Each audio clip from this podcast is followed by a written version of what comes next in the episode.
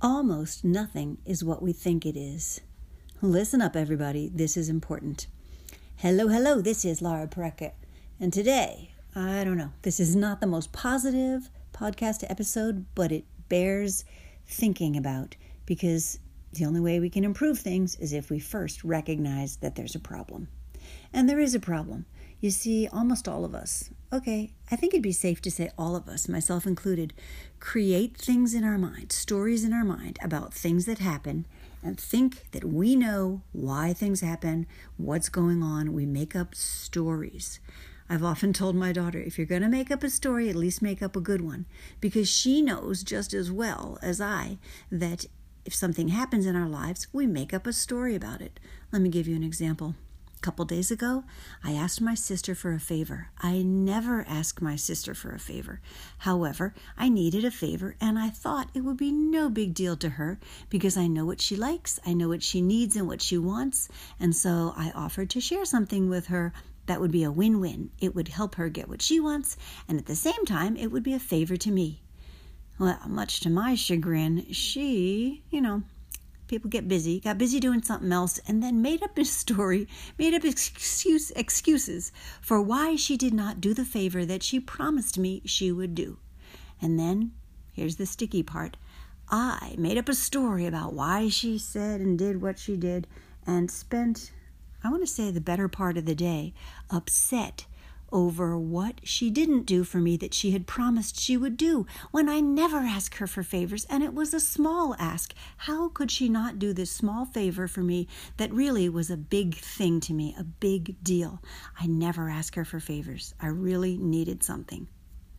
Now, I made up such a big deal about it that I was crying. I'm embarrassed to say. But here's the thing family members and people that we love or are in love with, they can touch our buttons. They can um, reactivate things that are deep inside that need to be healed. So I had some issues from our childhood, and of course, they all came out because accidentally my mom texted me while I was crying, and so I had to call her and tell her all about what my sister had done and what a horrible person she was. And, you know, my mom, of course, was the neutral third party, and she was able to say, Oh, now, honey, you're overreacting. She doesn't think it's a big deal for you. She doesn't realize that you really need this favor. And so, after talking to my mom, I felt a lot better. But the next day, when I realized I had pretty much had a terrible, horrible, no good, very bad day, all because of my sister, uh, I realized on that next day that I had made up some stories about things, and even if I didn't, even if all the horrible things I thought were true, why did it have to ruin my day? Why did I have to have a terrible, horrible, no good, very bad day just because something my sister had done? Here's the thing we all have buttons. Listen up, this is important. There are people who can push your buttons, and your job is to figure out how to not let it be so not by closing yourself off and being one of those people that never feels. That's not going to get you anywhere. That's going to get you probably in a, a quick, cold grave. We need to be around other people. We need to love other people and forgive them and let them forgive us. And and really the answer is not to hide from things. So what is the answer? How do we not let people push our buttons? Oh my gosh. If I had a simple answer for that, I would be a millionaire, billionaire, gazillionaire. Because everyone deals with this. Everyone has at least one person in their life who can push their buttons. Everyone has childhood issues that are unresolved. Everyone has somebody in the family, and it could be your spouse, who just rubs you the wrong way a lot.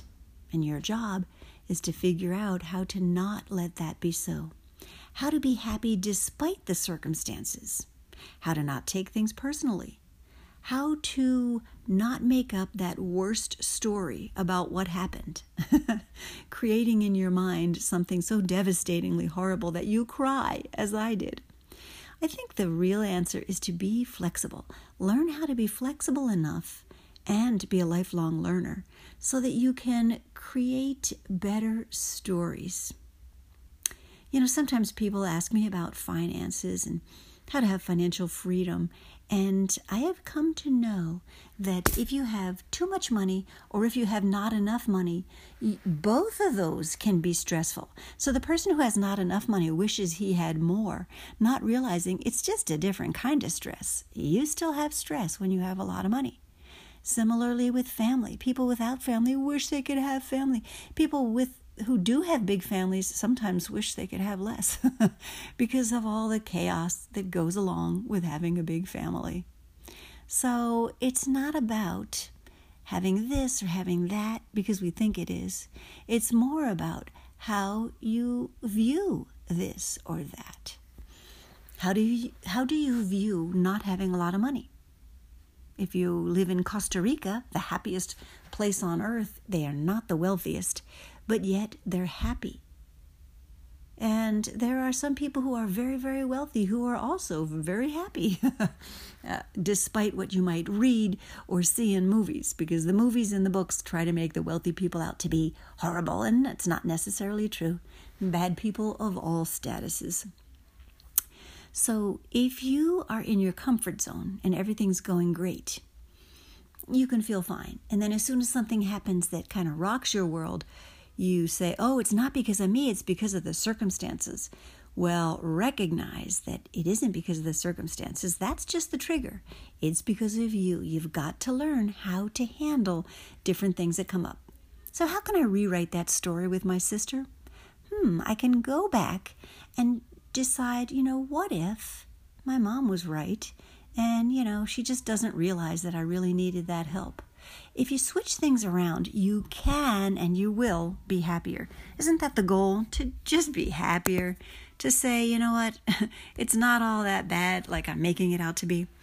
I am coming to you live from Rancho Cucamonga, and I have got to go because I hear someone at the door. And instead of making up a story about my daughter who just got home from a long trip to the East Coast, I think I'm going to just go down, have a fun time, and hopefully not get any buttons pushed.